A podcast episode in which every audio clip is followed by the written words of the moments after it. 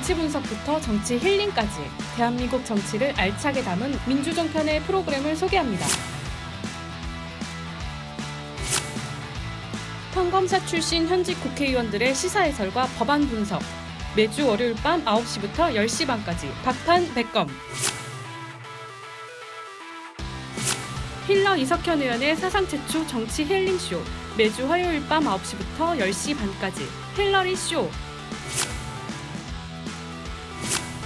뉴스를 파헤쳐주는 정치 분석의 끝판왕이 온다. 매주 수요일 밤 9시부터 10시 반까지 뉴스파. 이 시대의 참 방송인 정청래의 special stage 매주 목요일 밤 9시부터 10시 반까지 정청래 쇼. 유명 인사들의 술 한잔에 야당 지지 커밍아웃. 매주 금요일 밤 9시부터 10시 반까지 이 작가야. 평일의 밤을 책임질 민주 night live. 평일 밤 9시부터 10시 반 첫 채널 민주종편으로.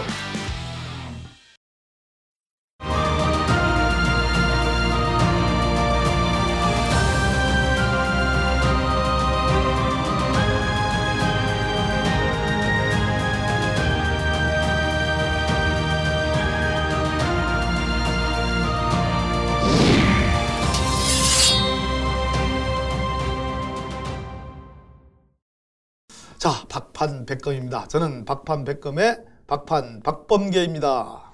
네, 안녕하세요. 아직도 검사로서의 촉이 확실히 살아있는 백검 백혜련입니다. 네, 안녕하십니까. 국민일보 한민수 기자입니다. 저는 뭐 현직이니까 촉이 여전히 살아있고 계속 살아있는 가장 날카로우신 촉이겠네요. 그리고 거기서 저기- 말씀하시는 촉은 이거 이 촉을 얘기하는 거죠? 그렇죠. 뭐 팬이죠. 네, 다음에는 이제 이 촉을 좀 꺾고 오십시오. 예. 알겠습니다. 저희 예, 우리 두 분이 옷을 입고 계셔가지고 한민수 기자님. 맞추도록 해보겠습니다. 자, 저희들 오늘 복장이 좀 특이하다고 느끼실 겁니다. 저희들 박판백검에 맞게끔 저는 2002년도 이후로 아, 고 노무현 대통령님 그 당시 이 저희 민주당의 대통령 후보셨던 아, 노무현 후보의 지지를 선언해서 제가 법복을 벗었는데 그로부터 15년 만에 처음으로 이렇게 에, 법복을 법복 유사 제품입니다. 에, 법복 정식 제품을 입으면 이것은 공직자 사칭이 되기 때문에 유사 제품이니까 이게 입었고요. 우리 아름다운 네. 또 우리 백혜련 에, 의원님, 백 검사님 또 아, 네, 저희 검사들은 이 빨간색, 네, 이 여기고 판사들은 이게 보라색이었죠. 특별한 의미는 없는 거죠, 색깔이. 네, 뭐 특별하게 하여튼 법복이 먼저 생겼습니다. 이 검사복은 나중에 따라서 생긴 유사 제품이에요. 네. 근데 아주 아직도 이렇게 어울리는 거 보면 우리 백혜련 의원님은 의원님보다는 역시 검사가 더 어울리시는 느낌이 좀 돌아가야 드는데. 될까요? 아니요. 검찰로? 어떻게 된 의원이신데. 네, 다만 아, 검사 같은 의원, 주상 같은 어, 의원이 돼 주십사 하는 마음, 마음 으로 말씀을 드렸습니다. 우리 한민수 부장님. 예. 예, 부장님이 아니고 논설위원이시죠. 현재는 그렇습니다. 국민일보. 뭐 어차피 근데 네. 직위는 부장이니까요. 아, 편하게 그렇- 그렇군요. 걸리는 대로 부르시면 됩니다. 근데 이런 저희들이 공정방송 아니, 아니겠습니까? 편파 왜곡 공정방송. 그렇죠? 뭐 편파 오로지 정권 교체만을 위한 방송. 그러기 위해서는 오로지 편파 왜곡도 서슴지 않는 방송. 네. 저희 방송 이렇게 나오시는데 혹시 그 뭐 사에서 무슨 뭐 특별한 얘기가 있지 않아요? 어떻습니까? 예전에 파일럿 프로에서도 프로그램에서도 말씀을 드렸었는데 일단 뭐 회사에 말씀을 드리고 나왔고 아, 공정한 방송이기 때문에 네. 공정한 방송이 되도록 꾸준히 열심히 하겠습니다. 편파 왜곡 공정 방송.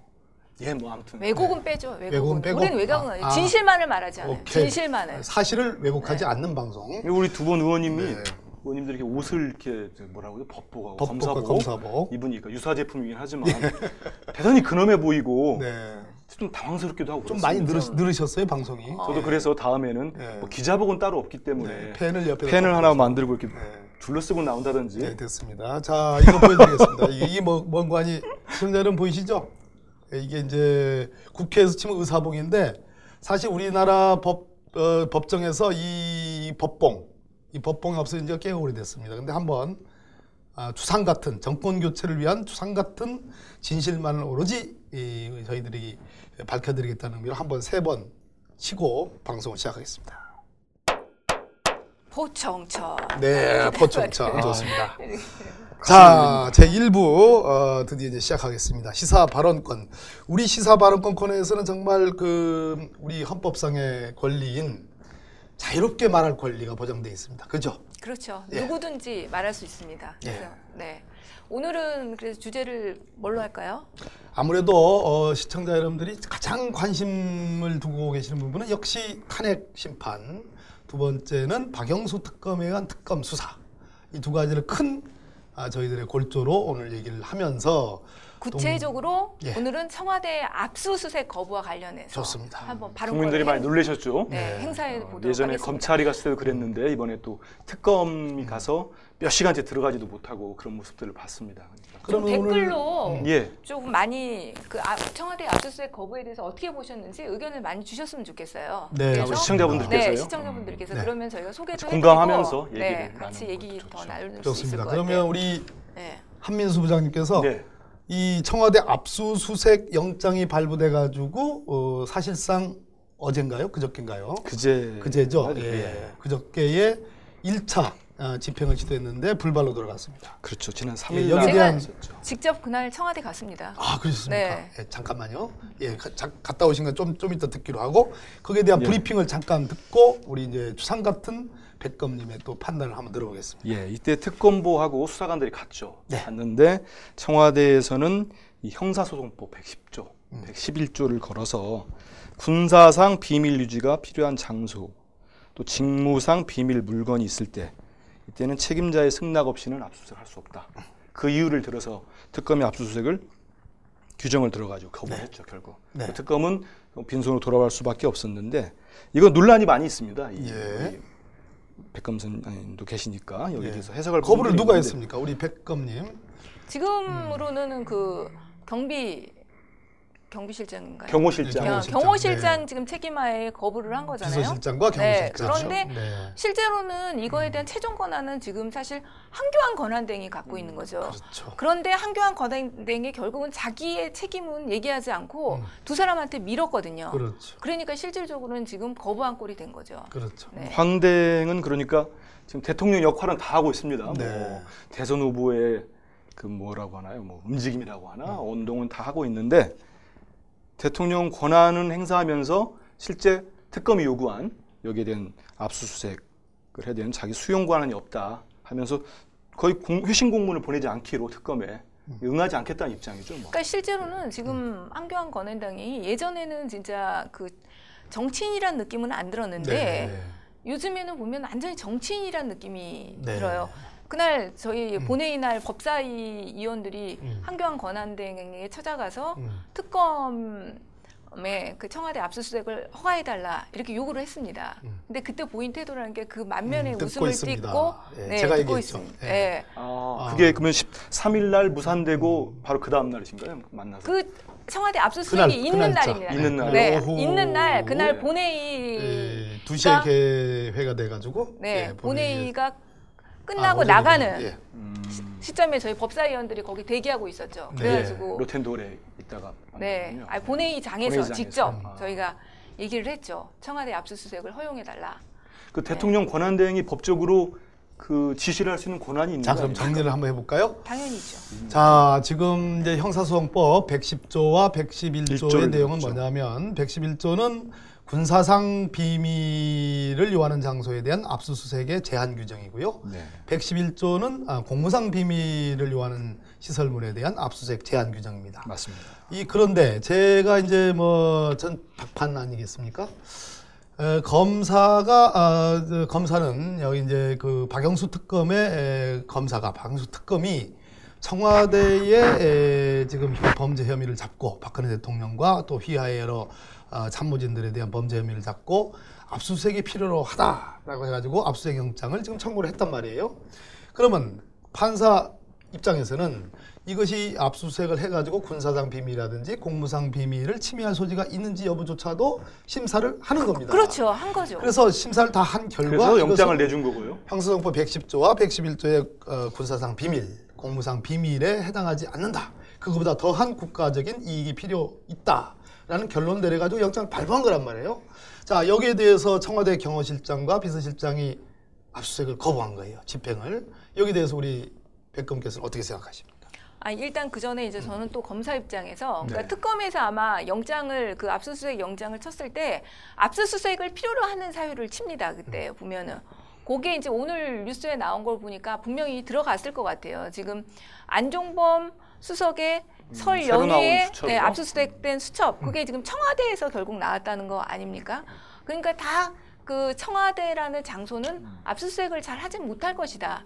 그래서 지금 청와대 안종범 수석의 수천만이 아니라 다른 증거물들이 지금 많이 있을 수 있는 상황이라는 거죠. 네, 방송도 하면서 네, 휴대폰도 다 보면서 그 부분은 조금 이따가 다시. 또 얘기를 할 네. 필요가 있을 것 같습니다. 네, 그래서 아마 그 압, 특검에서도 압수수색을 필요로 하는 사유에 이걸 저는 정확하게 적었을 거라고 생각합니다. 그렇습니다. 않으면 그렇기 때문에 예, 그랬기. 때문에 법원에서도 그 압수수색 영장을 보고 이런 여러 가지 군사상의 보안의 문제, 공무상 비밀을 초과하는 뛰어넘는 사유가 있다고 본 거죠. 그래서 영장이 발부된 거고 이렇게 된다고 한다면 결국은 공무집행 방해죄가 이 압수수색을 거부한 행위가 공무집행 방해죄가 되느냐 이 문제로 결국 갈 수 있을 것 같아요. 아, 음, 그렇기 네. 때문에 어, 공무집행 방해는 이제 폭력이나 협박에 의해서 공무를 집행하는 공무원을 방해하는 행위 아니겠습니까?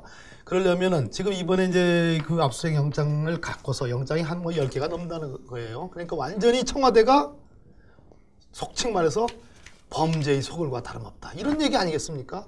어, 얼마나 광범위하게 폭과 깊이가 넓게 깊게 영장 자체도 되게 예, 혐의가 많았으면 크죠. 영장이 이렇게 길죠. 많았을까 싶은데 자 두 분의 특검보가 이제 현장을 갔어요. 한 분은 박충근 특검보, 한 분은 양재식 특검보가 검사들 몇 분과 함께 갔는데 저희들이 국정조사 뭐 제가 특위위원이기도 했지만 국정조사 특위 때 현장 조사를 갔더니 청와대 연풍문이라고 있어요. 연풍문이 이제 출입문이에요. 거기서 신원조회를 받아가지고 거기를 통과를 해야지 청와대 경내로 들어갑니다. 그런데 그 안에를 못 들어가게 하고 청와대 연풍문이 있는 그 건물의 2층으로 안내를 해요. 거기 회의실이 있어요. 거기다 회의실에 딱 넣어놓고 자 제가 물어봤습니다. 이게 청와대 경내냐 아니냐 그랬더니 청와대 경호실장 얘기가 경내가 아니다 이런 얘기예요. 그러면 그저께 우리 두 특검부와 검사분들이 그 압수수색 영장을 갖고서 2층으로 안내됐을 거란 말이에요. 그런데 그런 상태에서 공무집행 방해 행위가 되려면 말로 우리가 집행을 하겠다. 저쪽에서 노 이거가 좀, 좀 부족하지 않습니까? 우리 백검께서는 구체적인 공무집행 방해 행위가 되려면 우리 특검보들이 어떻게 집행을 해야 된다고 생각을 하세요? 근데 그 공무집행 방해죄에 예. 지금 제가 조문이 지금 정확히 없어서 그러는데 폭행 협박만이 아니라 공무집행을 불가능하게 하는 뭐, 상황? 뭐 그게 이- 조항이 있습니다. 꼭 물리적으로 네. 막지 그렇습니다. 않더라도 그건 응하지 말- 않을 네, 경우는 네, 한 가지가 더 있어요. 더 있어요. 네. 아, 언제 언제 있을 것 그- 같습니다. 언제 그 개정됐죠? 그 그거? 이항해가 그런가요? 공무집행 방해죄에 네. 이항해, 일항해는 아. 폭행 협박만이 있고요. 어, 공무집행 방해. 그 지금 찾아보려고요. 네. 그럼 찾아보는 동안 네, 우리 제가 한번. 찾아보겠습니다. 그러니까 저는 또 좀 다르게 볼 필요가 있을 것 예. 같아요. 지금 네. 이제 우리 두 분 의원님들은 이제 법적으로 따졌는데 많은 국민들이 생각할 때는 청와대가 내거는 뭐 110조랄지 형사소송법에 음. 111조랄지 아니면 뭐 대통령의 불소추 특권에 의한 음. 헌법 위배다 할 때 우리 국민 여론 대다수의 음. 이 다른 뭐 태극기 집회에 가지 않는 대다수의 국민들은 아니 그러면 대통령이 그동안 이런 이런 엄청난 국가 보안 시설인데 최순실 씨는 물론이고 음. 뭐 김영재 원장이랄지 뭐 보안 손님? 부인 보안 손님들 심지어 기치료 아줌마까지 무사로 이렇게 free pass. 출입을 하는 네. 경호실에 아무런 체크도 받지 않고 그냥 free pass. 예, 이그 범죄 사실이 있어서 적법하게 영장을 받아온 특검의 출입을 막는 게 과연 이게 타당하고 설득력이 있느냐? 없죠. 그러니까 예. 국민 여론에 판사의 이렇게. 적법하게 발부된 영장조차도 그것을 거절한다, 거부한다는 얘기는 사법제도의 근간을 저는 부정하는 거라고 생각을 그렇죠. 그래서 뭐 예. 보안 손님들은 free pass. 아이 그러니까요. 예. 뭐 헌법학자들 사이나 법학자들 사이에 논란이 있을 수는 몰라도 국민 여론에서는 이건 청와대 압수수색. 거부는 타당하지 않다. 저는 찾으셨습니까? 네, 근데 약간 틀리네요. 생각하고 네. 그래서 그냥 넘어가겠습니다. 네, 네. 생각합니다. 놀라죠. 그래서 네. 제가 보기에는 이게 이제 폭, 폭행과 협박 아니면 위기에 의한 공무집행, 숨, 속이는 네. 거 이제 이 세 가지가 에, 이제 돼야 되는데 제가 만약에 박충근 혹은 양지식 특검보라면 네. 아, 저는 그 영장 원본을 갖고서 청와대 연풍문에 가가지고 거기 아마 경호관들이 막았을 겁니다. 그러면 경호관들 앞에서 이 영장을 흔들어야 돼요. 그래서 내가 들어가겠다 경내. 그럼 경호관들이 막았지 않겠습니까? 그럼 막았을지 마라. 그렇게 해서 소위 물리적인 물리적 접촉이 되는 거군요. 있어야지 저는 공무집행 방해가 된다고 생각하는데 우리가 그런 촉구를 좀 할 필요가 있지 않을까요? 어떻게 저는 생각- 강력한 그러니까 집행, 좀 어필, 어필. 네, 어, 그 특검 쪽에서 그건 음. 할 필요는 있을 것 같고 그 또 발언 내용에 따라서 실제로는 이 청와대의 그 경호원들이 하는 발언이라는 거는 일반인들하고는 또 다른 거니까. 그렇죠. 네. 그 협박 쪽으로도 또 뭐 구성해 볼 수는 있을 예, 것 예, 같아요. 예. 그 경호관들이 어, 우리가 이제 청와대 경호실 직원 하면은 이제 권총도 차고 있을 것 같은 느낌. 그렇죠. 또 비수도 또 뭐 이렇게 있을 것 같은 느낌. 또막 무전기도 있고 또 등치도 크잖아요. 근데 이제 우리 저 뭐 박충근 양재식 특검 뭐 다 등치가 큰 분들인데 이분들이 그래 바짝 경호실 그 막 경호원들 앞에서는 이제 이 육체적으로는 세 발이 필 거란 말입니다. 근데 거기서 그래도 딱 부- 굴하지 않고 한번 들어가 가지고 부딪혀 보는 거. 가기 전에 우리 박 의원님이랑 서로 연락을 좀 했을 필요가 있을 것 같아요. 아니, 네, 아 뭐- 그렇게 하면 또 뭐 오해받습니다. 예. 사실 박준근 특검보 예. 같은 경우도 저하고 같이 근무하신 아 그래요. 네, 제가 부장님으로 한번 모셨던 네. 네. 그렇군요. 성질이 좀 네. 있으신 분 아닌가요? 그렇죠. 강단이 있으신 네, 분이죠? 강단이 있으신 분이죠. 그분이 네. 주로- 요번에 특검에 가신 분들은 다 강단이 있으신. 그러니까 지금까지. 국민적인 네. 환호를 받으면서 해왔는데 제가 보기에는 이 지금 저 지난번 그 서울중앙지검 특별수사본부도 사실 이미 제출 두 번씩이나 이제 압수수색 영장을 집행하러 들어갔다가 청와대가 그냥 골라준 못하고, 거 예, 아, 했었죠. 입맛에 맞는 것만 이제 가져왔다라는 그런 이제 얘기가 있는데 이번에도 임의 제출에 의해서 압수수색 압수를 한다. 이것은 조금 어때요? 어, 우리 백 검사님, 백 의원님 그래도 보시기에? 혹시 모르니까 안 받는 것보다는 조금 더 낫지는 낫다. 않을까 그런 생각이 듭니다. 근데 저는 그래서 음. 지금 영장 10개라고 하잖아요. 그거 거기에 분명히 서버 메인 서버. 영장이 아, 있을 네, 것이다. 오케이. 그러면 다른 거는 다 안 해도 좋다 이거죠. 음흠. 서버만 압수하게 해달라. 하면은? 네, 서버만. 그러면 군사상 보안의 문제 같은 것들이 여기저기 이그 수사관들이 한마디 들어가서 어, 보는 거 그거 자체가 군사상 보안을 해야 할수 있다는 거 아니에요. 근데 서버실로만 그냥 다이렉트로 어? 해가지고 그쪽으로 안내해서 음. 거기에서 특정한 그리고 요즘 영장이 포괄적인 영장을 발행 아닙니다. 아마 서버도 어떤 어떤 문서를 특정해서 아마 서버를 압수수색하라고 분명히 적시돼 있을 아, 영장에 겁니다. 그렇게 돼 있을 네, 겁니다. 음. 요즘에는 법원에서 그거 엄격하게 해요. 그렇기 때문에 분명히 그렇게 적시가 됐을 겁니다. 그러니까 그거에 한해서만 압수수색하게 허용해주면 된다는 거죠. 예전에 국가정보원을 검찰이 압수수색할 때도 예. 보면은 국가정보원도 국가 기밀을 다루는 곳이기 때문에 네. 보안 시설이잖아요. 뭐 청와대보다 어떤지는 모르겠습니다만은. 근데 그때도 금방 백 의원님 말씀대로 들어가지고 서로 협조를 해서 이 검찰이 필요한 부분들을 압수수색하고 어, 국정원에서 이거는 아- 아니다 해당 사항이 아니다 하면 충분히 가능했다는 얘기죠. 그러니까 이번 청와대에도 특검이 들어갔으면은 뭐 그 정도는 충분히 합리적으로 압수수색 이 이루어지지 않았을까. 좀 정리를 해보죠. 아, 우리 이제 백검님 말씀이 무슨 얘기냐면 아, 지금은 이제 영장을 이렇게 포괄 영장이라 해가지고 대충 뭐 어느 집 개똥이 집에 에, 무슨 뭐 저 훔친 물건이 있을 것 같으니까 가서 좀 가져와야 되겠습니다. 이렇게 청구를 하면 그 개똥이 집에 어느 장소에 뭘 가져오겠다는 옛날에는 사실 싹 예, 쓸었습니다. 구체적으로 특정하지 않으면 발부가 안 됩니다. 그러니까 그렇죠. 이 얘기는 무슨 얘기냐면 특히 청와- 청와대를 압수수색하는데 그렇게 예, 했겠습니까? 청와대에 압수수색을 하는데 메인 서버를 압수수색하겠다 하더라도 그냥 메인 서버 전부를 보겠다는 것이 아니라 청와대에 지금 뭐 민정수석실에 우병우 전 민정수석이 어떠한 나쁜 짓을 했는지 특정 시기를 구체적으로. 뭐 특정해가지고 그러니까 뭐저 네, 청와대 의무동에 뭐 진짜 바- 어, 세월호 일곱 시간 관련해서 음. 특별한 혐의 사실이 뭔지 있었는지 예. 또 정무수석실에 소위 블랙리스트 건이 있지 않습니까? 조윤선 정무수석이 근무할 당시에 구체적으로 무엇을 어떻게 지시했는지 뭐 이렇게 구체적인 대상과 장소를 특정해 가지고 영장을 청구하고 발부받는다 이런 얘기죠. 그렇죠. 그렇기 때문에 포괄 영장이 아니기 때문에 이거는 아, 뭐 군사상 비밀이라든지 공무상 비밀은 적용될 여지가 없다 그런 얘기잖아요. 네. 그래서 저는 말이에요. 임의 제출물에 의한 압수는 우리 이제 그 박영수 특검의 그 국민들의 어필한 그 아주 그냥 훌륭한 그 명예에 저는 저 지금 맞지 않다고 생각해요. 그래서 내일이라도 또 아니 한 번 더 한 번 더 좀 당연히 해야죠. 한 번, 두번 정도 좀 강력하게 한 번 좀 밀고 들어가야 되지 않을까 이렇게 생각이 드는데요. 어떻게 동의하시죠? 네, 그거는 동의를 하는데 네. 특검에서 지금 그렇게 강력하게 하더라도 저는 청와대도 네. 끝까지 버틸려고는 할 거라고 생각하거든요. 예. 어디 댓글로 조금 이 압수수색 거부에 대해서 발언권 행사하신 글은 없나요? 네, 주로 흐흐 이렇게만 많이 나오시는데 네, 하트 좀 크기. 소개 좀 해드렸으면 좋았을 네, 텐데. 잠시 네. 쉬었다 가겠습니다.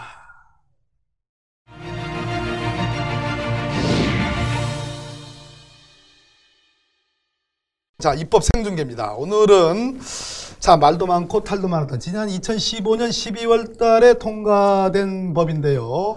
전기안전법입니다.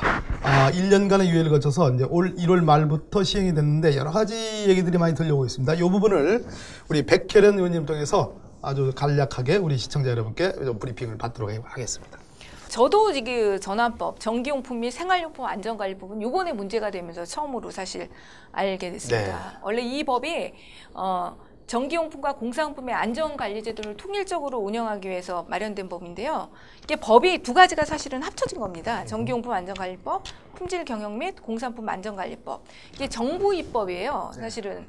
어, 그래서 이, 이 2015년 12월 30일 통과가 됐는데 법, 법안을 공포한 지 1년이 지난 최근에야 이게 2017년 1월 28일부터 이제 결국 시행이 되게 시행이 되면서 되니까 된 거죠. 문제가 된 겁니다. 그러니까 왜 문제가 됐냐면 open market 측에서 여러 가지 그 중소 업체들한테 이제 전안법 시행 때문에 KC 인증서가 없는 업, 업체는 입점할 수 없다 이렇게 통보를 한 거예요. 예. 그러다 보니까 중소상공인들 쪽에서 이제 난리가 났죠. 그래서 문제 제기를 하면서 이게 이제 많은 그 문제점들이 떠오르게 된 겁니다. 네, 그렇습니다. 이제 공산품과 생활용품에 일, 일반적으로 KS 인증, 그러니까 안전 검사를 좀 이제 받고 아, 거기에 대한 인증을 좀 받아라 하다 보니까 아마 비용적인 측면도 좀 발생하는 것 같아요. 그래서 그렇죠. 여러 가지 이제 어필이 있는데 우리 어, 한민수 기자님 예. 여기에 대해서 좀 어, 저 더 덧붙일 말씀이 계세요? 그러니까 저도 저기 백 의원님처럼 이번에 문제된 다음에 이런 법이 통과된 줄 알았어요. 네. 쭉 찾아보니까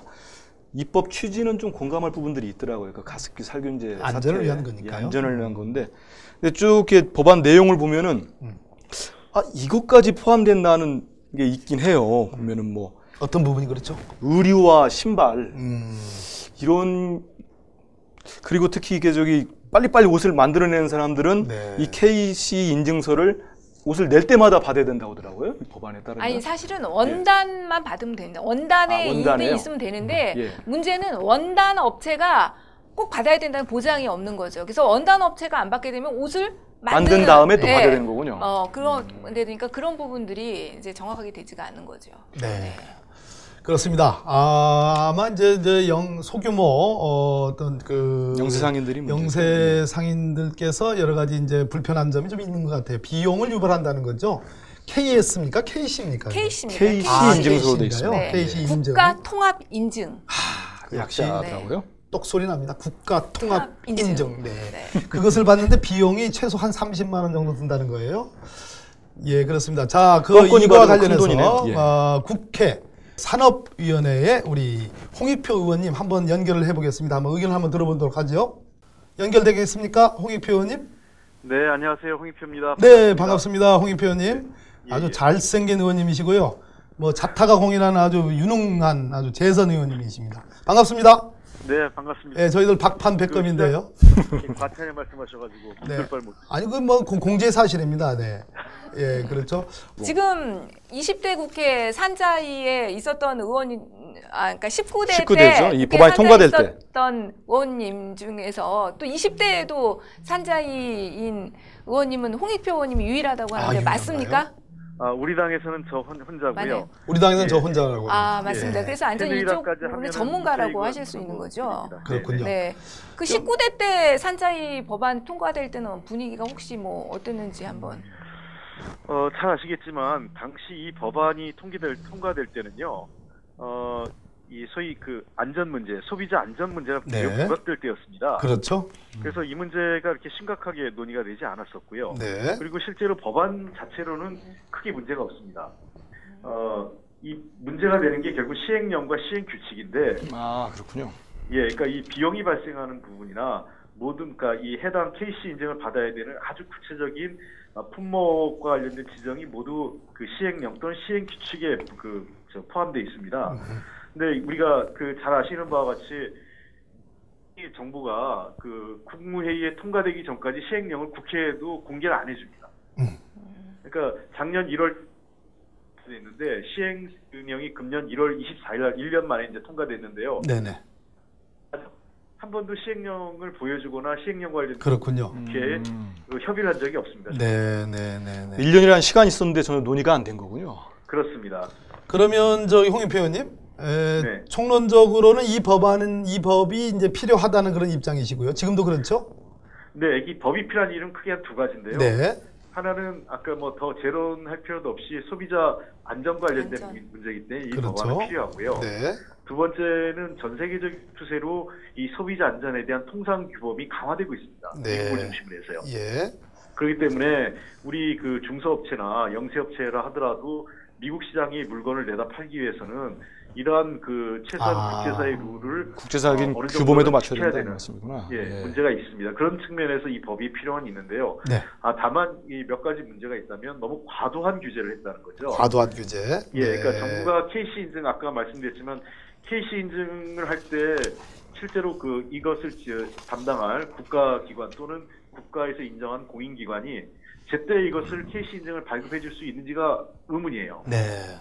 그 다음에 두 번째는 아, 물론 일부 그 최소 한 5만 원에서 어, 많게는 수백만 원까지 어. 이제 비용이 발생하게 되는데 네, 네, 네.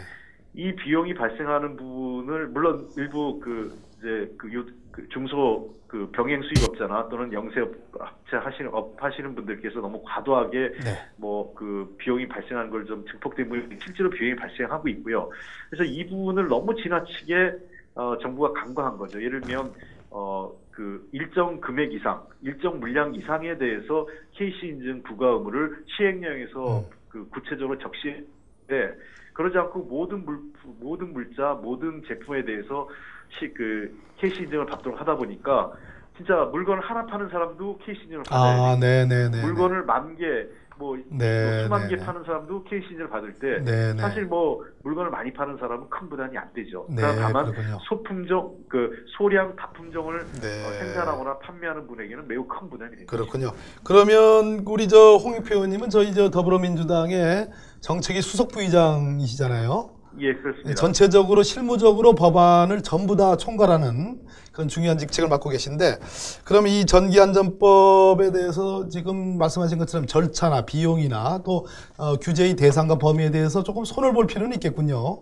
예, 예. 아 근데 정확하게 음, 법안이요. 네네. 그 자꾸 전환법에서 전기안전법이 아니라 네, 과거에 전기용품 안전관리법하고 네네. 어, 합쳐졌죠? 품질 및 공산품 안전관리법 두 개 법안을 합쳐서 네네. 전기용품 및 생활용품 안전관리법을 통합한 것입니다. 네, 그럼 줄여서 뭐라고 표현할까요? 그러면 전생법, 전환법 하니까 자꾸 전기안전법만 된다 네, 이거죠. 정확하게는 아. 전생법 전생법 그렇죠. 좋겠네요. 저- 전생 네. 안전법이라 그래요. 그러니까 뭐 어떻게 돼 있냐면 음. 전기용품하고요. 네. 그다음에 그 유아동 그, 유, 그 아동이나 유아용품에 대해서는 기증을 받아야 됩니다. 네, 네. 그러니까 그거에 플러스해서 이제는 그렇지 않은 물자도 KC 인증을 받아야 된다. 이게 하나 네, 네. 저, 첨가된 거고요. 네. 두 번째 그, 그 추가된 규제가 뭐냐면 인터넷 오픈 그 몰에서 그 물건을 이 파는 그러니까 예를 들면 중개하거나 네. 또는 수입하는 분들도 이 인터넷 중개와 관련돼서도 KC 인증 또는 제품 인증과 관련된 서류를 제시해야. 된다. 이 의무를 부과한 것이 이 법의 그렇군요. 핵심이었습니다. 자, 그러면 우리 저 홍익표 정책위 수석 부의장님께서 지금 이제 저희들 이제 뭐 저 불편한 그런 민원 내- 얘기들이 많이 들어오니까 그런 네네. 점을 감안하셔가지고 어, 이게 이제 어, 어떤 개선 방안을 만들어 주시겠다고 약속을 좀 해주시죠. 예, 약속 드립니다. 당, 당장 저 국회 중에 네, 통일을 실시할 예정이고요. 네네. 그러니까 현장의 생산업자 또 유통업자분들 그다음에 정부 국회가 삼자 간에 어, 공청회를 실시할 예정이고 공청회. 법의 그 불필요한 규제나 과도한 규제는 걷어내거나 정그 그래도 그럼에도 불구하고 문제가 있다면 법안 폐지까지 열어놓고 검토할 예정입니다. 네, 네. 감사합니다. 아주 속 시원하게 말씀해 네. 주시는 네. 우리 홍익표 네. 우리 저 수석 부의장님 그 저희들 월- 매주 월요일 날 저는 예. 판사복 입고 유사품입니다 유사품. 잘 알고 있습니다. 우리 우리 백- 존경하는 우리 박범계 의원님, 우리 백혜리는 알고 있습니다. 네, 우리 백혜련 의원도 저 유사 검사복 예, 입고서 지금 이제 촐랑촐랑 까불고 있는데. 되게 덥다고 하십니다. 지금 두 분 다. 어, 우리 저 국민일보의 한민수 저 논설위원님도 같이 진행하고 있거든요. 아, 그러시군요. 저희들 네. 그 매주 한 법안씩 입법 생중계가 있는데 자주 좀 출연 좀 해주십시오. 네, 알겠습니다. 네, 오늘 감사합니다. 감사합니다. 네, 고맙습니다. 고맙습니다. 네. 네. 안녕하세요. 예. 야, 이거 저기 아무리 네. 바빠도 이 얘기는 하고 가야 되겠는데요. 제가 쭉 보고 있는데 예. 우리 박범계 의원님 앞으로 화살촉이 100개가 한꺼번에 날라왔어요. 100개면 얼마죠? 좀, 좀 상업적이라 좀 계산은 나중에 하겠습니다. 바로 계산이 됐는데 말씀드리면 또 놀라실 것 같아서.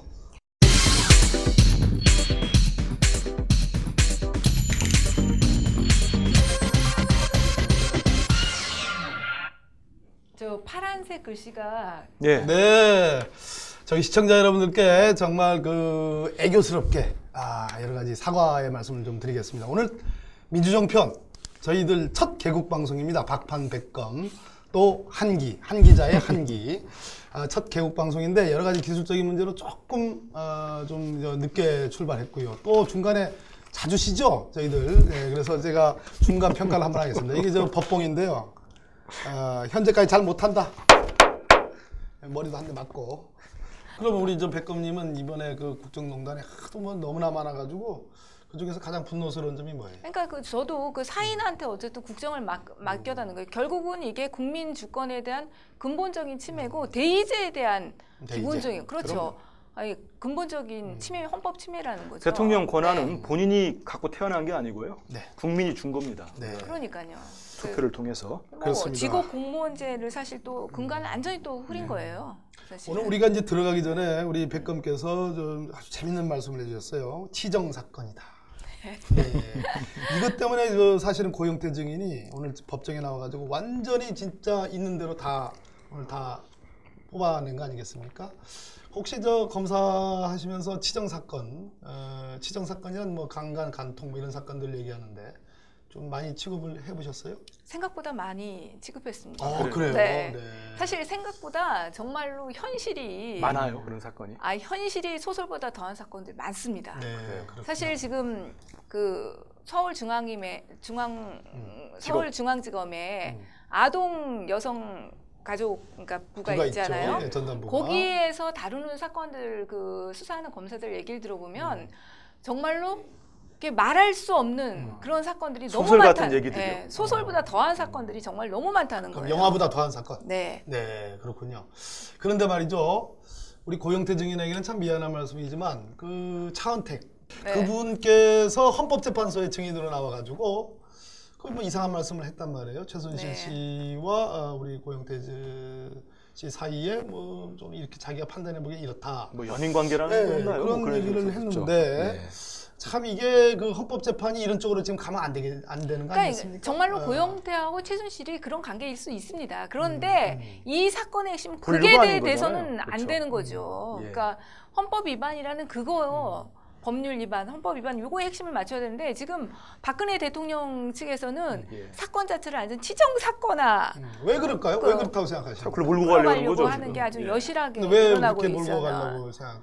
한마디로 그 탄핵 심판의 본질을 흐리는 거죠. 그렇죠. 그래서 예, 예. 탄핵 심판의 본질을 흐리고 결국은 이게 어떤 음. 그 고영태나 지금 최순실도 똑같은데요. 고영태나 차은택 이런 사람들에 의해서 어, 자기가 사실은 어, 매도당하고 있다. 음. 요러- 이렇게 이제 지금 기조로 나가고 있잖아요. 삼류 지금 치정 막장 드라마. 막장 드라마 이걸로 몰고 가서 음. 그 결국은 최순실과 고영태 간의 결국 이 연인 관계였는데 치정 관계였는데 파탄되면서 고영태가 허위로 떠들고 다닌다. 네, 대통령 지금 기조로 그렇게 가는 주장하려는 거죠. 거죠. 역시 네. 역시 정치부 사회부를 섭렵하신 우리 한 기자님이 또 예리한 분석인데요.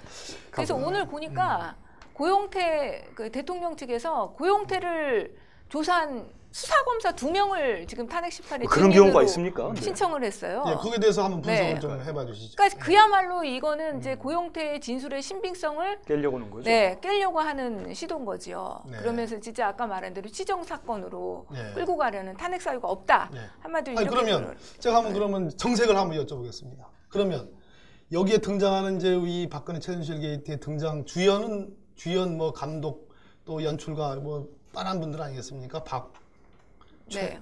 또 뭐 차, 또 뭐 뭐 뭐 이렇게 뭐뭐 몇- 있잖아요. 몇명 있죠. 안, 예, 뭐, 안종 뭐 또 예. 어, 네, 정, 뭐 이렇게 돼 있는데 이분들은 그럼 치정에 얽혀도 되는 거예요? 아니 치정이요. 저희는 그거에 지금 관심 없는 거고. 네, 관심을 둘 필요가 저는 없다고 그럼요, 생각합니다. 그렇군요. 치정이면 어때요? 치정이면 어떻고? 제가 알기로는 98년도 이 박근혜 대통령이 국회의원이 된 게 98년 보궐선거 때. 그렇습니다. 그때. 처음 됐, 됐죠. 예, 그때 당시에도 관련이 있죠, 이분이. 그때 정윤혜 씨가 이제 선거- 보통의 경우는 의원실에는 보좌관이라는 직책으로 오는데 정윤혜 씨는 비서실장이라는 직책으로 왔어요. 그때부터 비서실장을 예, 한제 기억으로는 그렇습니다. 기억이 나는데 아 독특하다는 그 보궐선거 때, 그 예. 보궐선거 때 이제 아파트가 있었다는 거 아니겠어요? 네. 예, 이제 이렇게 가면 안 되는데 제가 그 얘기를 드리려고 그러는 게 아니라 네. 정윤혜 씨가 지난번 그 정윤혜 문건 때문에 서울중앙지검에 소환을 네. 했잖아요. 그때 출두를 하면서 한 유명한 말이 있습니다. 기억나세요 혹시? 아, 저는 자, 지금 어, 기억이 안 거였죠? 나는데. 불장난. 이런 표현을 불장난. 아, 이거 그랬나요? 아무나 쓰는 표현 아니거든요. 옛날에 저 이 그 캬바레 같은 데서 어, 저 이렇게 만난 분, 분들이 뭐 만나서 갑자기 이상해지는 것을 불장난이라고 많이 표현하는데 이분 용어에 입에서 불장난으로 표현이 나왔어요. 저는 이걸 보면서 야 저 양반도 그 박근혜 대통령이 국회의원을 하며 하고 뭐 이렇게 당 대표를 할 때 상당 부분 공직자로서 이제 국회 그 어떤 녹을 먹었던 분인데 그렇죠. 어떻게 네, 서울중앙지검에 소환되면서 불장난이라는 표현을 하는가는 해서 좀 의아스러운 점이 있었습니다. 여기 지금 그 이 박근혜 최순실 게이트에 등장하는 인물들은 보면은 다 상상을 뛰어넘죠. 진짜 그렇죠? 음. 요번에 김영재 원장의 그 부인 음, 박채윤 박채윤 씨? 같은 경우는 네. 네, 지금 네, 거의 뭐 연기 대상감이라는 어떤 면에서 그랬죠? 그런 예, 얘기들이 일이 많이 있었죠? 세간에 네. 있잖아요. 사실 네. 바로 특검에 불려가서 호흡 곤란을 음. 호소해 갖고 호송됐고 저, 저도 그 화면으로 봤는데 산소 마스크 굉장히 거죠. 헐떡헐떡대면서 네. 어 그랬는데 결국은 병원에 가서는 아무 신체적 이상이 없다. 네. 네, 이런 진단이 나왔죠. 그리고 또 강압 수사 당했다. 음. 자백을 강요받았다 그랬는데 특검에서 조사하기도 전에 음. 호흡곤란 일으켜서 간 사람이 무슨 강압 수사야 이런 냈죠. 그러니까 아무튼 전반적으로 거기에 네. 얽히신 분들 중에 정상적인 분들은 찾기가 어렵습니다. 그래서 우리는 이 사건을 국정농단이라고 부릅니다. 그럼요. 이게 이제 정상적인 이성을 갖고 있었다면 은 아, 정말로 아, 대통령의 어떤 규범과 또 대통령을 보좌하는 어, 뭐 안정범 수석, 정우성 비서관 등등 많은 분들이 예, 한국의 대한민국의 헌법과 법률에 위임한 바에 따라서 정상적으로 국정을 운영을 했으면 이런 일이 벌어지지 않았을 텐데 참으로 정상적인 분이 없다라는 우리 이제 두 분의 일치된 말씀이었습니다. 근데 여기에서 참 이게 어떻게 보면 고맙기도 한데 여기 관계된 분들이 다 그렇게 녹취를 좋아해요. 녹음을 야, 상대. 일이에요. 네. 그죠? 네. 그래서 결국은 우리한테 네. 수사에 사실 도움을 줬습니다 지금. 네. 오늘 재판에서도 저기 네. 이성환 씨가 음. 녹음한 거 네. 그건 최순실 씨 저도 기사로만 봤습니다만은 네. 이거 이제 그, 그랬다는 거예요. 그 어떻게 녹음했냐? 고용태 그래서 어떻게 녹음했냐 핸드폰을 다 가져갔는데 뺏었는데 어떻게 녹음했냐? 근데 그 참 재밌는 게 그 음. 최순실 씨는 야 이거 계획적으로 녹음한 거 아니냐고 막 뭐라고 했다는데 웃기지 않습니까? 녹음이 계획적으로 지금 우연히 녹음하겠습니까? 그러니까 사실 그 안종범 네. 수석이 뇌물죄와 관련해서 박재윤 씨 이것도 녹취록이 박재윤 씨의 핸드폰 쪽에서 나왔다는 거거든요. 네. 서로가 다 녹음하는 거예요 그러니까 지금. 서로 이제 나중에 보험용, 협박용 뭐 이런 식으로 예. 계속 이렇게 저, 저장을 하고 있다는 거죠 서로. 네, 보통- 오늘 제가 이 이제 그 서면을 하나 가져왔는데요. 예, 이 서면이 뭐냐면 에, 아, 오늘 그 말씀. 예, 예. 어제 어제 어제 에, 대통령 측에서 준비 서면이죠. 이 탄핵 심판과 관련해서 낸 그 소추 사유에 대한 준비 서면입니다. 여기 내용을 볼까 하니까 어, 참 아, 기가 막힙니다. 아, 이 내용 중에 이런 내용이 나옵니다. 아, 최순실의 의견을 들어서 참고하라고 한 이유 중에 하나가 최순실은 40년 된 지인이고 어, 대통령에 딱 지- 저 취임을 해서 국정 초기에 운영을 하다 보니까 비서진들이 자기 말을 알아듣지를 못하더라. 뭐 이런 취지의 말씀이 계셔요. 그런데 제가 그래서 98년 얘기를 했지 않습니까? 예. 지금 정호성 비서관이나 안봉근 이지만 비서관 이런 분들이 98년 보궐선거 때부터 참여를 해가지고 친구들이 그때 첫. 첫 보좌진입니다. 그래서 맞습니다. 계속 한 번도 바뀌지 않고 왔던 분이니까 적어도 17, 지금 2017년이고 98년이니까. 그렇죠. 예, 맞습니다. 20년 가까이 된 20년 정도 것된 같아요. 거죠. 예. 그 정도 되면은 진짜 뭐 헛기침만 해도 그게 무슨 뜻인가 다 알만한 정도의 보좌진으로서는 뭐 자, 생사고락을 같이 한 분들인데 어떻게 이런 참 이 기본적인 대통령으로서의 권위는 둘째치고 기본적인 신의조차도 이렇게 참 아, 아래 비서관들에게 책임을 전가하는 거 보면서 저는 아주 거기에 지금 전 기사로만 보고 이렇게 했는데 예 그렇습니다. 요- 정호성 전 비서관한테 책임을 떠넘기는 듯한 그, 내용이 그게 나와요. 그렇죠. 이겁니다. 네. 네, 그게 그- 이겁니다. 예. 문- 문건도 그러니까 자기가 다 주라고 처음에 몇개 그러니까. 빼고 문건을 보내라고 한 적이 없고 그냥 의견을 들어보라고 그랬다. 이런 야, 이거. 정말 또 보면 어, 이런 얘기가 나옵니다. 어, 사실은 뭐 인사에 에, 관여하라고 한 적이 없다. 다양한 채널을 통해서 복수의 추천 인사들을 추천을 받았는데라고 얘기를 하지만 정작 김종덕 문체부 장관, 김종 문체부 차관, 차은택 문화창조융합 본부장, 윤전추 3급 행정관, 김상렬 교육문화수석, 이재만 비서관 뭐 이런 등등은 아 이재만 비서관 빼고 빼고요, 삼 이런 급. 사람들 전부 다 최순실이 단수로 추천해가지고 된 사람들 아니겠습니까? 예. 그런 면에서 대통령이 이건 틀린 말씀을 하고 계신다.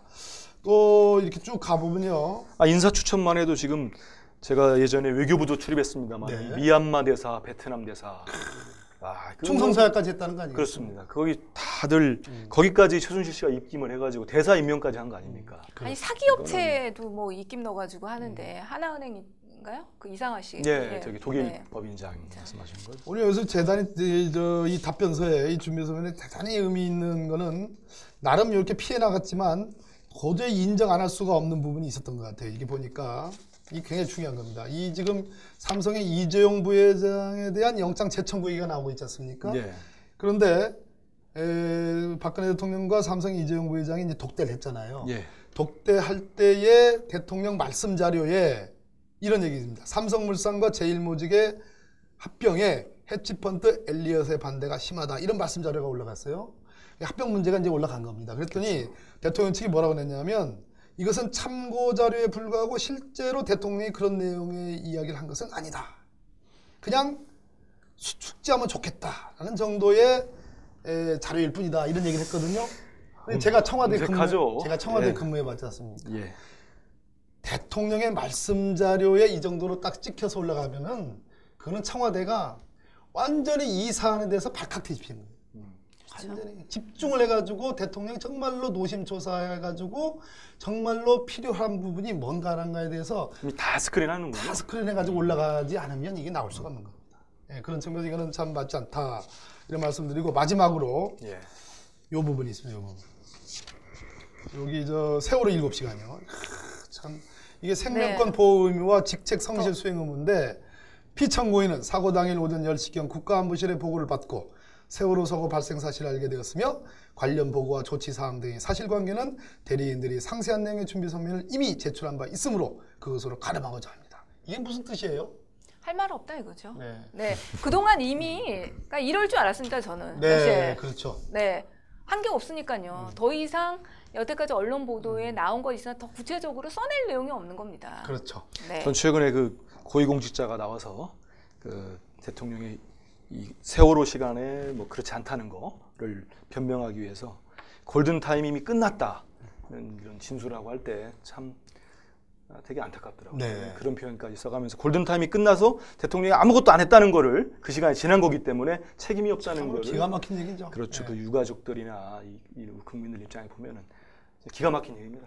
지금 헌법재판관들도 아마 결국은 헌법재판관 측에서 정말 분 단위로 해서 좀 내라 그렇게 몇 번 촉구한 거 아닙니까? 그렇습니다. 그 뒤로 지금 안 되고 있는 거죠. 아니 낸 게 아니라 못 내겠다 이제 할 거 없다 이렇게 준비 벌써 이미 게? 마지막으로 이- 통보한 거예요 청와대에서 그래서 맞습니다. 네 이거는 헌법재판관들도 어, 냉정하게 아마 판단할 겁니다. 그렇습니다. 바로 그 점입니다. 아, 지금 헌법재판소의 이진성 재판관 이런 분들은 가장 이 생명권 보호 의무 위반에 대해서 박근혜 대통령에 굉장히 관심을 갖고 있는데요.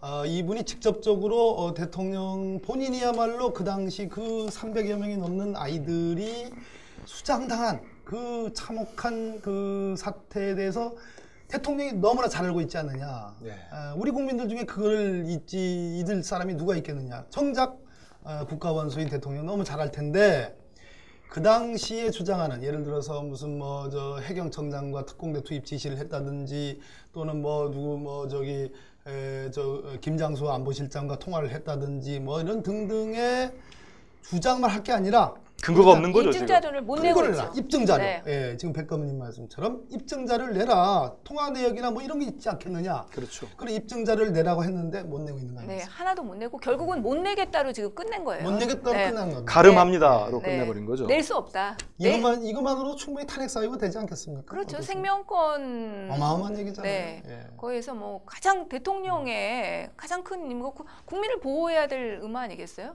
근데 그거를 제대로 하지 않았다는 거니까요. 지금 헌재가 다투고 있는 다섯 가지 사유들이 있는데 뭐 하나하나 보더라도 이번에 뭐 저기 아까 처음 말씀드린 대로 국가 기밀을 사인과 공유하고 헌법을 위반하고 아 중대한 것들입니다 하나 하나가. 네.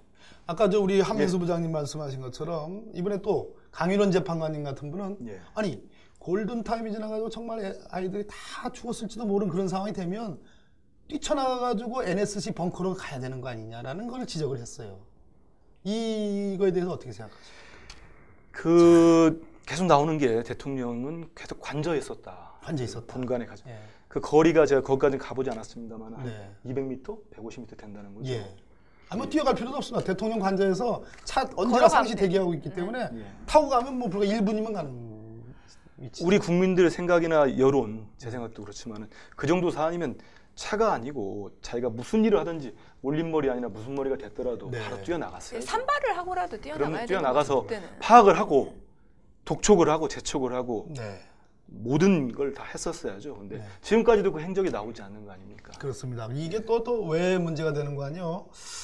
자, 박근혜 대통령이 그러면 NSC 벙커 거기는 이제 우리나라의 모든 선박 항공기 모든 이런 것들이 다 표시가 돼가지고 특별한 이상 징후가 있으면 그냥 스크린에 다 뜹니다. 예.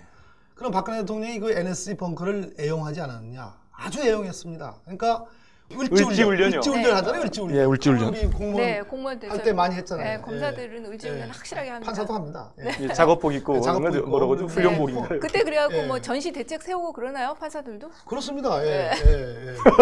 예, 판사도 이제 전쟁 나면 저 다, 다 합니다. 예. 그런데 예, 그런데 사실 을지훈련이 있을 때에 박근혜 대통령이 벙커에 가가지고 이렇게 탁 이, 공개되는 사진 말씀하시는 거죠? 그렇습니다. 예, 이 갔습니다. 훈련 때도 갔는데 이 4.16, 그 2014년 4월 16일 그 참사가 일어나는 그 상황에서도 뛰어가지 못했다. 차도 대기하고 있는데 뭐 뛰어갈 필요도 없습니다. 차 타고 가면 되니까. 네. 그렇다고 우리가 여기서 뭘 도대체 무슨 일이 있었을까? 지금도 명확히 밝히질 못하고 있는 거죠. 네. 청와대나 대통령이. 좀 세게 좀 얘기 좀 해보세요. 밝히지 못하는 거는 밝힐 수 없기 때문 아니겠습니까? 예. 아니 그뭐 더 세게 갈까요? 매치나 모치나 같은 말씀. 예. 저는 그래서 저는 그래서 분명히 이 점을 지, 지적을 좀 드립니다.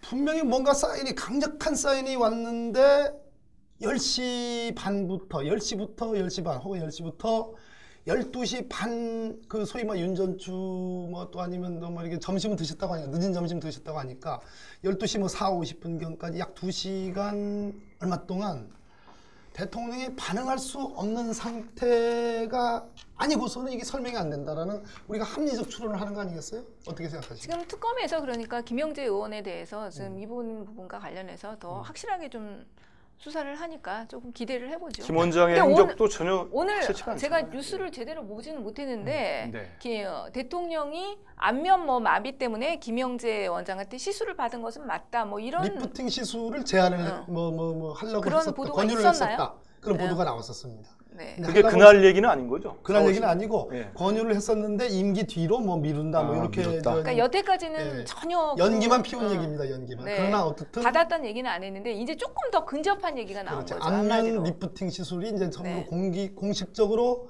아, 거론이 됐다. 네, 화살촉 계속 우리 잠깐 저기 좀 보고 갈까요? 그러면 어, 화면에 네. 네, 그냥, 청춘님 화살촉 10개 선물 감사합니다. 아까 100개도 있었습니다. 네. 촉촉합니다 지금 화살촉들이 날라와가지고. 예, 밥이 넘어가냐 저한테 드- 하시는 말씀이신가요? 아니시죠? 네, 우리 바이 담비님, 예, 그러시죠? 감사합니다. 예, 뿜개찡, 예, 아유 뭐 찡까지 시간 감사합니다. 예. 네, 그렇습니다. 자, 우리가 이제 여기서 어, 조금 더 정리를 좀 해볼 필요가 있습니다. 그러면 우리 3월 13일이 중요하지 않습니까, 백검님? 지난번에 이제 임기를 잘 에, 시작할 때보다는 마무리가 좋으신 우리 음, 저 박한철 소장 소장- 말씀하시는군요. 잘 아시죠? 네, 제가 한번 좀 얘기 좀 해보시죠. 박한철 아, 가- 또 선- 모시고 네, 또 일을 같이 했었나요? 또 아, 근무했습니다. 예. 이 검사들은 지- 조금 네. 10년 차 이상 되면 많은 분들하고 근무를 하게 백혜련. 의원님하고 저 인연을 맺지 않으면 이게 안 됩니다. 이게. 예. 그런 박한철 소장님이 임기를 잘 멋지게 마치셨는데 하신 말씀 있잖아요. 마치시면서 예, 소개 좀 해봐 주시죠. 그러니까, 그러니까 그 박한철 수장님이 원래 진짜 보수적이신 분이잖아요. 근데 요번에는 그러니까 보수적인 분도 이 탄핵 심판과 관련해서는 어, 그 뚝- 어쩔 수 없, 없다는 걸 사실 인정하신 거죠. 진짜 그 탄핵 심판에 대해서 온 국민이 이게 신속하게 어, 신속하게. 대기를 언제까지? 네. 3월 13일 자, 전까지. 이정미. 재판관 퇴임 전까지 네. 온 국민의 마음을 대변한 거라고 생각합니다. 그러니까 이게 진짜 지금 대통령이 직무를 수행할 수 없는 상태로 지금 우리나라가 얼마나 이 상황입니까? 그러니까 근데 그 박한철 소장이 이 말씀을 한 뒤로 물론 뭐 본인도 아까 우리 백연주 말씀하신 자기 본인 소신에 대해서 말씀을 하셨겠지만은 이 얘기가 나쁘다는 건 아닌데 이 얘기가 있은 뒤로 이른바 가시화되고 노골화된 게 대통령 측의 지연이에요. 지연 작전. 지연- 예. 시간 끌기. 아주 시간 근데 끌기가. 그 전에도 그 지연 예. 작전은 명백하게 사실은 드러났어요. 그런데 이제는 그 발언이 나오게 되니까 그렇죠. 헌재의 어떤 공정성을 더 제기를 한 거죠. 그러니까요. 헌재 건- 공정성. 그래서 일각에서는 네. 좀 네. 아쉽다는 그러니까 빨리 이게 좀이 국면이 마무리가 되고 해야 되는데 이박 소장님이 이 말씀을 하고 하는 바람에 또 저쪽에서는 더 끌게 되고 뭐막 말씀하신 대로 공정성 시비를 붙고 계속 이렇게 트집 잡고 있잖아요. 뭐 그래서 좀 정리를 해보죠. 예. 이 탄핵 심판은 이제 아홉 명의 헌법재판관들로 이제 심판을 하게 되는데요. 지금 이제 박한철 소장님이 임기를 마치고 여덟 분이 되셨어요. 탄핵 심판은 일곱 명이 이 그 평의에 참여를 해야지 의사정족수가 됩니다. 그런데 3월 13일자가 이제 이정미 지금 헌법재판소장 대행 대행 이정미 재판관의 계시죠? 임기 예. 만료일입니다. 따라서 3월 13일 전에 탄핵 결정이 이루어지지 않으면 말 그대로 일곱 분의 이제 심판관이 되는데 그 중에 단 한 분만이라도 예를 들어서 뭐 가정에 무슨 뭐, 뭐 병을 뭐 이렇게 칭할 수도 있고 신상의 어떤 문제를 들어가지고 평의에 참여하지 않으면 의사정속수가 성립이 안 되는 거예요. 아예 아예 뭐 표결 평의 자체가 안 자체가 되는 안. 되는. 그런 위험성이 있고 더군다나 일곱 분 중에 한 단 한 분만이라도 어 뭐 반대한다든지 이렇게 되면 이제 진짜 어떤 상황이 벌어질지 모르는 상황이 되는데 그 런데요, 저는 좀 이런 얘기 이제 하지 말았으면 좋겠어요. 이 노리는 게 지금 음. 박근혜 대통령이 노리는 게 이런 얘기라고 저는 생각합니다. 그래도 하, 해야 될 네. 것도 해야 될 것 같아요. 왜냐하면 왜냐하면 네. 우리가 그 우리 한민수 부장님께 제가 이제 여쭤보려고 그러는데 촛불 민심에 대해서 지금 그 한번 그 뭐 기자 출신으로서 뭐 우리- 지금도 기자입니다. 예, 기자인데 예, 예. 지금 뭐 들어오기 전에 우리 박 의원님하고도 얘기를 했지만은 지금 여론이 음. 조금 어떻게 표현해야 되나요? 좀 심각하다고 해야 되나요? 심각하다. 예, 이런 게 있습니다. 지금 왜 그런 뭐 한번 보시기엔 좀 알겠지만은, 한번 예, 얘기해 주시죠. 이게 지난 주에 제 지인이 그 촛불 집회에 매주 가시는 분이 있어요. 그래서 갔다 왔는데 깜짝 놀래가지고 저한테 얘기하시더라고요. 예전에는 이 덕수궁 쪽에 일부만 있었는데 이 서울신문사 앞에까지 해서 청계천 광장까지 이 태극기 집회 음. 네. 많이 늘었더라. 그리고 젊은 친구들이 보이더라. 그래서 이게 동원한 거 이상에 모이는 것 같더라. 하고 계속되는 그 새누리당 친박계 의원들 오늘 뭐 기자견까지 갖고 하신 분도 있잖아요. 탄핵은 기각돼야 된다고. 불과 그분이 불과 얼마 전까지만 해도 뒤로 꽁지를 빼고 있었죠. 네, 나와서 탄핵되든 탄핵은 기각돼야 된다. 이게 대놓고 할 정도기 때문에 아, 상당히 그렇습니다. 그래서 예. 지금 이제 어제장과 그저께자에 그 뭐 이제 언론사가 아, 과연 국민의 마음이 에, 최초의 박근혜 최순실 게이트가 생길 때와 달라졌느냐라는 여론조사를 했습니다. 근데 달라지지 않았습니다. 국민의 80%에 가까운 국민 여- 여론이 박근혜 대통령에 대한 조기 탄핵 결정이 필요하다라는 그러한 여론조사가 나왔습니다. 그런데 우리가 어, 촛불 민심은 광장에서 그동안 확인을 했는데 다소 좀그 열기가 좀 식은 거 아니냐라는 그런 이제 우리의 어떤 자성과 함께 그러한 그 진단을 해볼 수 있었습니다. 그래서 어, 저희 뭐 더불어민주당도 그렇고 아, 이 부분에 대해서 뭐당 대표님을 포함해서 많은 분들이 이 부분에 대한 어떤 경종을 좀 아, 올려야 되겠다. 그리고 어, 우리 국민들과 함께 끝까지 이, 참 국정농단에 대한 단죄를 명확히 해야 되겠다. 이제 이런 차원에서 오늘 말씀을 드리는 겁니다. 네, 저희 이제 정당 차원에서는 좀더 적극적으로 임해야 된다고는 봅니다. 그러니까 국민들께 호소하기보다는 이제는 좀 정치권에서 좀더 먼저 선도적으로 할 필요가 있다. 그렇죠. 네. 어, 지금 이렇게 이제 에, 댓글 보면 소리가 좀 크면 좋겠는데 이렇게 소리가 잘 안 들리나요?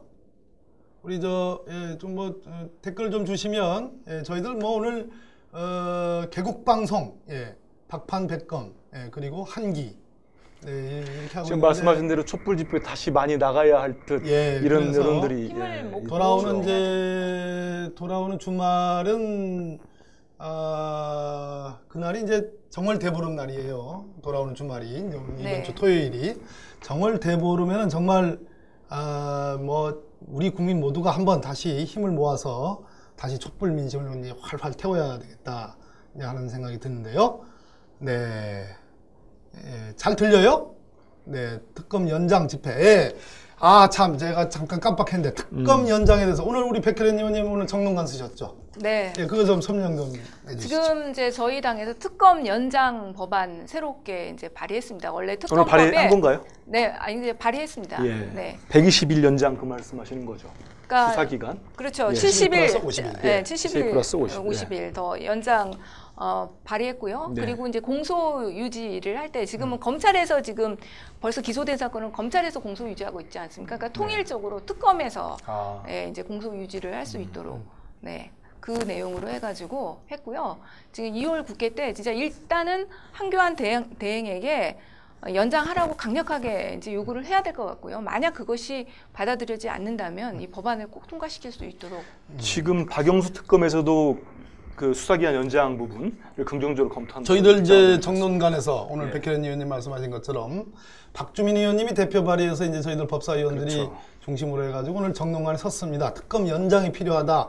딱 저희들 기자회견 끝나자마자 한, 한 시간 뒤에 아, 이규철 특검, 특검보가 아, 박영수 특검에서는 특검 연장이 필요하다라는 요청을 아, 황교안 총, 아, 총리 대행, 아, 총리 대행이 아니죠. 대통령 권한 대행한테 예, 황교안 대행. 예, 대행으로? 저는 뭐 대행이라고 합니다. 네, 대행께 이제 얘기를 하겠다 이렇게 얘기를 했는데 어, 우리 백혜련 의원님 어떻게 보세요? 예, 특검 연장을 황교안 그 대행이 받을 수 있을까요? 어떠, 어떻게 예측을 하십니까? 사실은 쉽지는 않겠죠. 지금 한교안 대행은 사실은 박근혜 이기 아닙니까? 음. 네. 그래서 아무래도 받지 않으려고 할 텐데 그러나 국민들의 압박, 국민들의 여론 이걸 무시할 수는 절대 없습니다. 그래서 우리들이 힘을 모아준다면 또 거부할 수 없을 수도 있습니다. 그러니까 내일 무슨 퍼포먼스를 준비하신다고? 미리 공개해도 되는 건가요? 네, 이거 뭐? 괜찮을 것 같은데. 아, 지금 내일 하여튼 예. 어, 국회 차원에서 내일 본회의가 열리는데 음. 아 저희 이제 그 백혜련 의원님하고 이재정 의원님 중심으로 예. 네. 그래서 저희 특검 연장하라, 압, 음. 특검 압수 청와대 압수수색 허용하라 이 두 가지 피켓 들고 내일 본회의 그 사진이 많이 쓰여야 될 것 같은데요. 정치부장 예. 출신이시잖아요. 우리 이제 한기 예. 한기님, 에, 우리 한 기자님께서는 황교안 그 권한 대행이 지금 특검의 공식 요청, 30일 연장 공식 요청에 대해서 어떤 입장을 취할 것 같고 이것의 정치적 의미를 한번 다시 정치부 기자로서 좀 분석을 좀 해봐요. 이분은 그 저기 우리 아까 대화 중에 나왔던 그 압수수색, 청와대 압수수색을 거의 뭉개고 있잖아요. 내 권한 아니다. 대통령 권한은 다 쓰면서 그내 네. 권한 아니다 뭉갰는데 이 역시 제가 볼 때는 아까 의원님 말씀, 백 의원님 말씀대로 대단한 압박, 본인이 도저히 안 되겠다는 정도의 압박을 받지 않으면은 이 공, 지금 입장 그거 아닙니까? 특검이 요청해 오면 그때 가서 검토하겠다. 그런 스탠스 가지고 뭐 이분이 뭐 예전에 검사 시절에는 무슨 원칙 주자인지 모르겠는데 제가 요즘 느끼는 거는 아주 저기 원칙이 없는 분 같아요. 네. 원칙이 원- 있다면 이렇게 원칙주의자는 못하는 맞다고 거죠. 그랬잖아요. 공안 원칙주의자. 공안 아, 원칙주의자. 공안, 꼴공안 네. 원칙주의자. 아니요, 저 그, 아마 검사 시절 내내 공안 쪽만 하셨을 거예요. 그렇죠. 국민 여론을 한다면은 원칙이고 받아야죠. 나머지는 흐물흐물? 아, 네. 그렇습니다. 아, 특검이 공식적으로 수사할 분량이 많다라고 구체적으로 열거를 하고 황교안 권한대행에게 특검 연장, 기존의 특검법에 따른 30일 연장 조항에 따라서 연장을 요청했을 때 과연 황교안 대행이 이것을 받아들일 것인가가 관건입니다. 저는 아, 우리 백혜련 의원님 말씀처럼 박근혜 아바타이시기 때문에 특검 연장을 거부할 가능성이 매우 높다. 그때에 과연 예. 국민 여론이 정말로 수사할 내용들이 많은데 황교안 등이 정말 뻔뻔스럽게 아, 야, 뻔뻔스럽게 좀 과한 편입니다. 대통령 그래도 권한대행이신데 아무튼 뻔스럽게 네. 아, 이것을 거부할 수 있을 것인지 저는 거부할 가능성이 높다. 그럴 때에 우리 국민들 다시 한번 힘을 모아서 강력하게 정의를 바라서는 박영수 특검의 지지와 성원 그리고 촛불 광장으로 우리 민심을 다시 한번 보여줘야 되겠습니다. 오늘 에, 저희들이 뭐 두서없이 에, 사실은 그동안 이제 그 시범 방송 때는 참뭐 아, 아무런 겨, 격이 없이 재밌게 그냥 어, 설렁설렁 아, 그렇지만 아주 재밌게 이렇게 했는데 정식으로 민주종편이 개국돼 가지고 첫 개국 방송 하려고 그러니까 솔직한 얘기로 이렇게 부담도 되고 우리 백혜련 의원님도 그러시고 우리 또 한민수 우리 기자님도 그러시고 저도 그랬습니다. 다소 미숙한 점이 있으면 용서해 주시고 사실은 오늘 저 시범 어, 첫 개국 방송의 기술적 측면으로 좀 방송이 30분 늦은 거 이것은 이유가 다른 데 있지 않습니다. 최재성 저희 회장님이 최재성 의원님입니다. 예, 최재성 의원님이 돈을 좀 더 쓰셔야 되는데 돈이 좀 부족합니다. 그래서 저희들 방송할 때마다 요거 저 화살촉 화살촉 저 원래 이런 스타일 아닌데요. 정말 저 상업적 스타일 아닌데 그 화살촉이 저희들을 아, 참 정권 교체를 위한 에, 저 공정 편파 방송 예, 저희들을 살리는 길입니다. 예, 저희 바지 회장님 최재성 의원님 또 박경민 PD님 이현아 PD님 오늘 기술적으로 굉장히 아주 뭐 여기서 난리가 났습니다. 아주 그냥 얼굴이 하얘져가지고 첫 개국 방송인데 그냥 30분 연장이 연기가 되는 바람에 그런데 여러모로 이해 부탁드리겠습니다. 우리 백검님 마지막 한마디. 네, 그러니까 우리는 오늘 우리 코너 작시 한번 좀 소개해드리고 싶어요. 네. 그러니까 어, 시사 발언권 순서입니다. 거기에는 가장 이제 그 주에 화제가 되는 어? 부분에 대해서 좀 주제 선정이니까 그런 주제도 조금 많이 이렇게 발굴. 제안도 네, 해주시고 하면 좋습니다. 예, 언제든지. 것 같아요. 예. 그리고 입법 생 중계 파트에서는 또 가장 문제되는 법안 네, 또 제안 좀 해주시고 네. 네, 문제되는 사건 네. 그래, 내 마음대로 재판소에서 다룰 거니까 네. 많이 그런 거 좀 발굴 좀 시청자 게시판에 우리 해주셨으면 한민수 부장님도 아유 저희가 지난 파일럿 방송할 때는 전혀 긴장들이 좀 없었죠. 네, 화살촉 아, 화살촉 올라옵니다. 딱그 보니까요. 여기 선전 효과가 있으신데요. 네. 제가 말씀을 좀 하고 우리 두 분 의원님들이 네. 이렇게 법복을 입으니까 네. 아 천하의 우리 박봉기 의원님도 긴장을 하시는 것 같고 의원님은 되게 좋아요. 화면은 잘 받을 것 네. 같아요. 빨갛게. 네. 안 빨갛게. 너무 그리고 빨갛네, 근데. 우리 저기 시청자분들께서 아 저 친구는 앉아가지고 자꾸 촉촉해요 촉촉해요 뭔 소리 하느냐 네, 근데 네. 저도 네. 우리 최재성 회장님으로부터 네. 수시로 촉촉하다는 얘기를 해라 그런 네, 촉촉이라는 게 다른 게 아니고 화살촉. 화살촉입니다 뭐 제가 뭐 촉촉한 게 아니고 또 올라오고 있습니다. 화살촉. 네, 감사합니다. 자, 민주정편 공정한 정권 교체 방송 민주정편 첫 방송 저희들 박판 백검 여기서 마무리하겠습니다. 다음 주 월요일 9시에 뵙도록 하겠습니다. 감사합니다. 고맙습니다 고생하셨습니다